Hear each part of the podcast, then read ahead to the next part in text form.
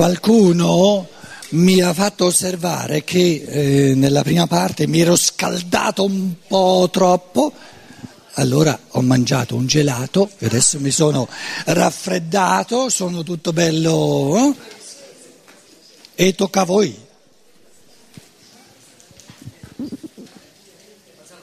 Ora non mi scaldo più, ho mangiato il gelato.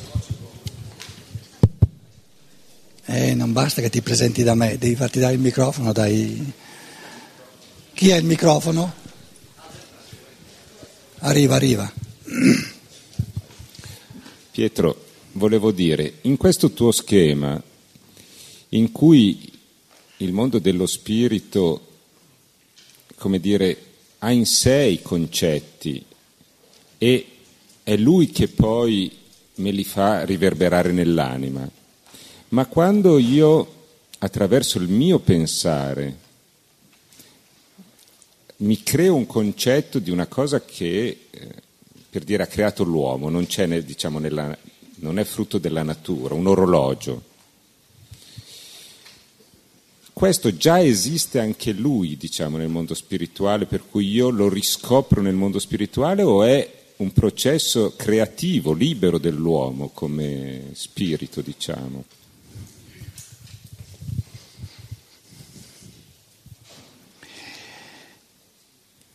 Concetto di rosa, di rosa, dobbiamo distinguere tra ciò che fa parte della natura, natura è da nascere, è nato in base a una creazione precedente al creare dello spirito umano, gli spiriti divini. Poi ci sono cose che sono state create dallo spirito umano, per esempio la ruota, tutto il mondo della tecnica, tutto il mondo degli utensili, eccetera. No? Lo spirito creatore ha intuitivamente creato il concetto di rosa.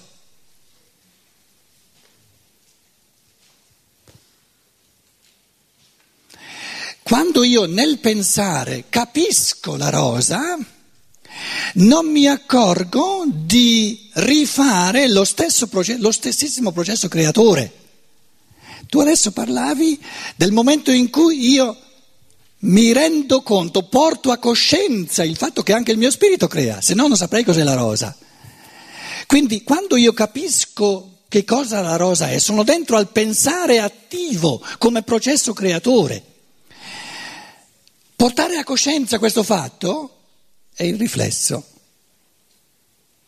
Lo porto a coscienza. Ah, da sempre sono uno spirito che pensando crea concetti. Li ha creati già prima nel tempo un altro spirito, non importa nulla. Spirito è spirito dappertutto. L'anima è la coscienza. L'anima facendo sorgere un'immagine di questo spirito creatore, quindi i concetti sono il già pensato. Quindi lo spirito è per natura concettualizzante, produce concetti e il concetto in quanto percepito è l'immagine di ciò che lo spirito fa. Perché i concetti io li, li percepisco come ogni altra cosa. Il concetto di tavolo è un'immagine riflessa nell'anima di, dello spirito, di ciò che fa lo spirito quando tavoleggia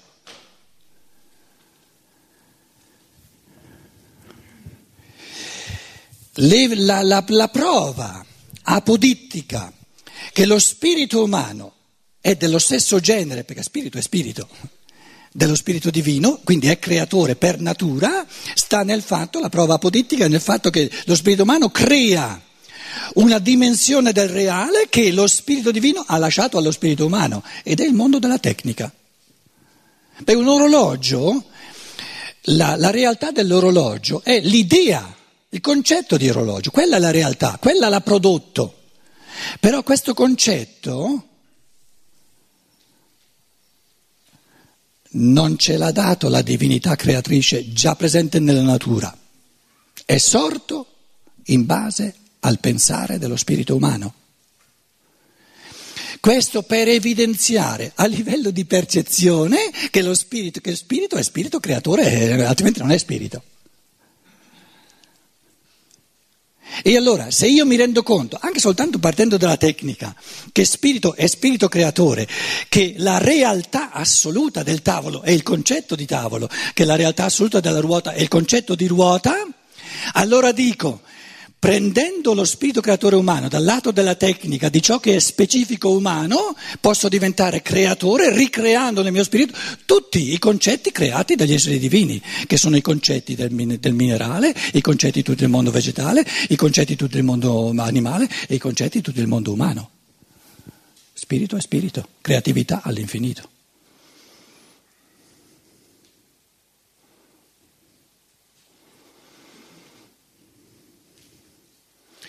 Cos'è la percezione?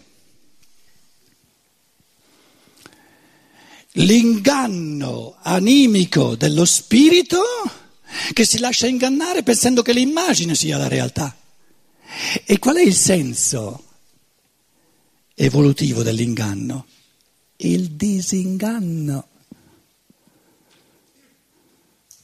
E quando uno vive il disinganno e dice no, la realtà non ce l'ho nell'immagine di percezione, ma il concetto, questo disinganno diventa un portare a coscienza la propria creatività di spirito pensante.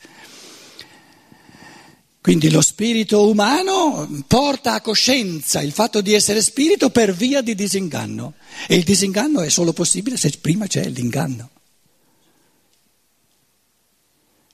E il mondo orientale da sempre ci dice guarda che tutto il mondo materiale è un inganno, Maya, per darti la possibilità di disingannarti.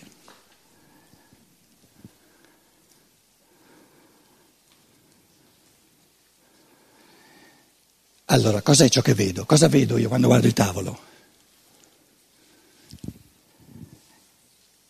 Se porto a coscienza solo la percezione, non ho la realtà del tavolo. Se mi disinganno e dico no, la realtà del tavolo è il concetto, è il pensiero di tavolo che l'ha, l'ha, l'ha architettato, allora vivo nel disinganno dello spirito e porto a coscienza la creatività dello spirito. Perché l'immagine che ho nella percezione è morta, non è una realtà, non può far mai far nulla. Quindi il dato di percezione del tavolo, non il tavolo, ma il dato di percezione del tavolo non è una realtà, un'immagine morta.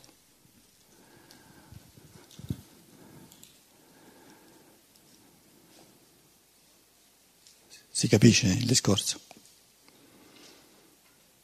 Poi scappa via e bisogna riacchiapparlo, riacchiapparlo.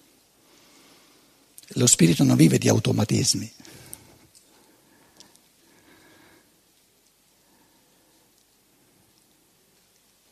Eh, vorrei tornare al, vicino, al, cervello. Un po' più vicino. Eh, cervello e mente sono la stessa cosa? No, no. Cervello lo, dire, lo pesi, no? lo percepisci. La mente è una specie di sinonimo di spirito. Oppure, oppure, lascia perdere adesso la mia, supponiamo che io sia una persona che non sa l'italiano e ti chiede cosa intendi per mente. Dimmi, cos'è la mente? Io penso che la mente sia una, un'espressione dello spirito e che fa da, da intermediario con il cervello e quindi con il corpo.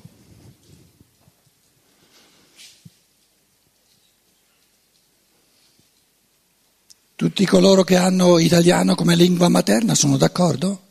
E quello è il significato in italiano di mente?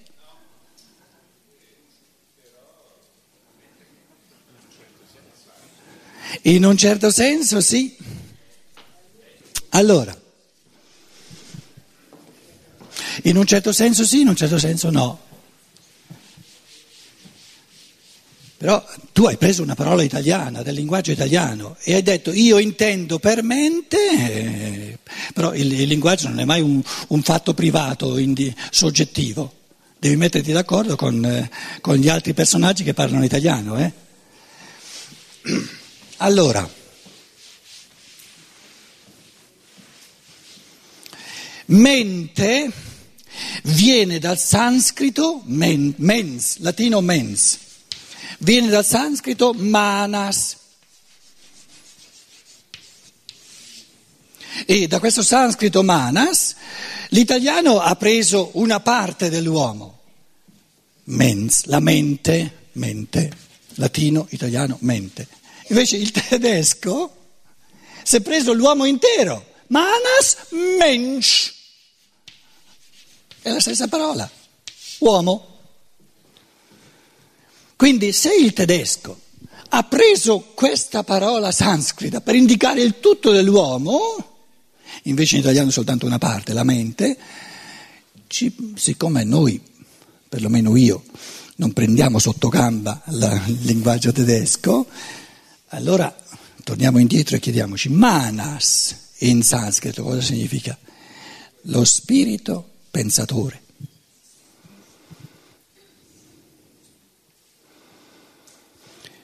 Lo spirito che pensando crea e crea pensando.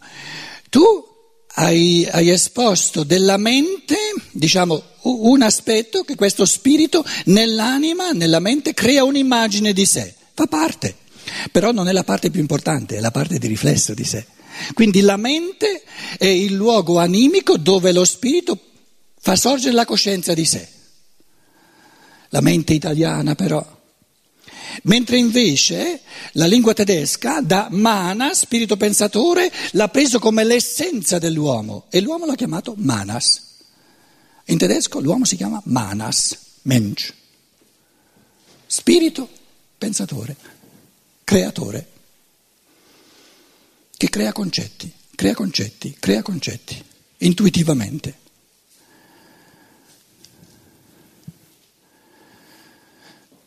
Siccome poi ehm, il cammino del materialismo ha fatto, ha fatto, perdere di vista lo spirito, questa parola mente, praticamente, siccome si è detto che l'uomo con, consta soltanto di, di, anima e di corpo, praticamente eh, l'italiano normale identifica la mente con l'anima, ma perché non conosce più la realtà dello spirito. In origine però la parola indica direttamente la realtà dello spirito, manas. La Chiesa ha tagliato via la testa all'uomo da, da, da tre che era, corpo, anima e spirito. Corpo, anima e spirito, la famosa tricotomia dell'uomo, la triarticolazione dell'uomo, la Chiesa gli ha tagliato via la testa e ha detto l'uomo consta soltanto di anima e corpo. È arrivata la scienza moderna e dice tagliamo via anche l'anima, dai. È rimasto soltanto il corpo. Perché?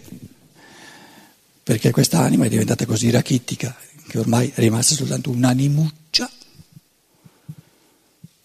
Sono negli animi non scientifici, per cui mandiamola via. L'unica realtà che è veramente una realtà è il corpo. Che cos'è la mente per tanti scienziati di scienze naturali? Un'essudazione dei processi del cervello. La realtà però reale è il cervello.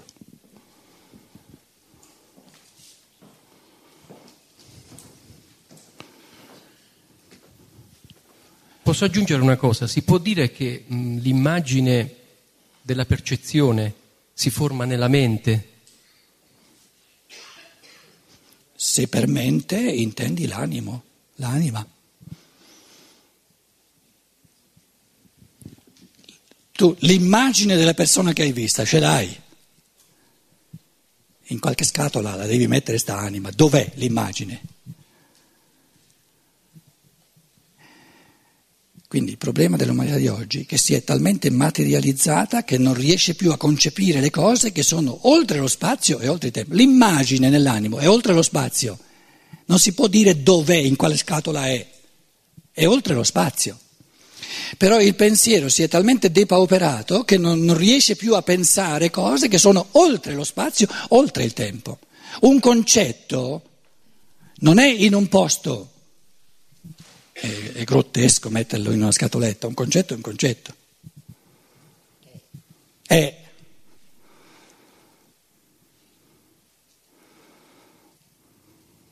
Si illumina in ogni spirito pensante, ma uno spirito pensante non è che sta in una stanza o in una... capito? Quando uno pensa a America è in America. senza bisogno di apparecchio. Scusi, siccome è stato... Qui, qui, sto qui. Dove sei? qui giù. Sì. Si è parlato di spirito, di corpo e si parla molto spesso di anima. Mi potrebbe per favore spiegare Steiner cosa intende per anima? Grazie. Allora, a noi non ci interessa cosa intende Steiner, ci interessa cosa intendiamo noi. Capito? Noi siamo i pensatori qua, che ci, che ci importa Steiner? Se, se, quello che leggiamo da lui, eh, come dire, mm, feconda il nostro pensiero, ben venga, capito? Quindi io mi appello, usando il mio pensiero, al tuo pensiero. Steiner non c'entra nulla, capito? Se no eh, devo, devo eh, chiedere a te di credere a Steiner, a che ti serve? Allora,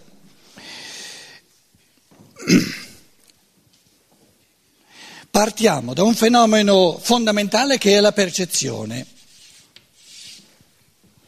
La percezione, lo sappiamo cos'è, per avere la percezione bisogna che ci sia qualcosa di materiale, di corporeo. Quindi il corporeo, il corpo mi dà la percezione il materiale, la materia, corpo, materia.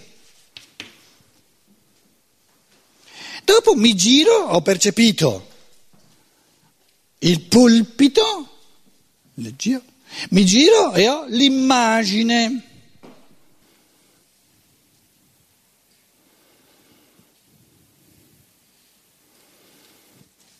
Cos'è questa immagine? È una rappresentazione. Un'immagine riflessa, un'immagine riflessa, interiore, un'immagine interiore. E questo, questa area di autoesperienza dove c'è un'infinità di immagini interiori la chiamiamo anima. Questa si chiama anima, la chiamiamo anima, un nome glielo vogliamo dare, se no non ci capiamo. L'anima è, è la, diciamo, le, la, la somma infinita di rappresentazioni. Però fermo restando che le rappresentazioni sono immagini riflesse, quindi morte, non sono realtà, sono immagini morte. Perché la rappresentazione del pulpito che io ho, l'immagine del pulpito, non è che comincia a darmi calci e pugni, è un'immagine morta. Poi c'è un terzo fenomeno fondamentale, un terzo fenomeno fondamentale che non è né percezione né rappresentazione, ma è il cosiddetto concetto. La, la rappresentazione sorge in base alla percezione.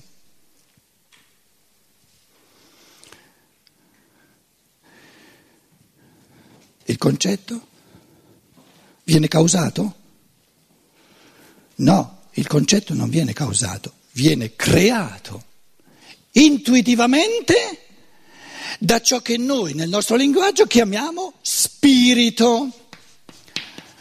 Quindi lo spirito è il creatore all'infinito di concetti.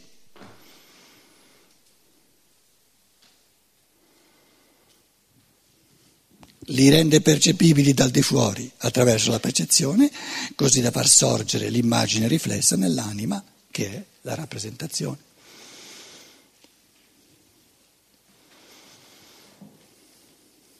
Può la percezione e la rappresentazione creare il concetto? No. Il concetto può venire creato soltanto intuitivamente dal, dallo spirito che pensa. Il pensare crea i concetti. Quindi la causalità dei concetti è soltanto nel pensare, mai da sotto.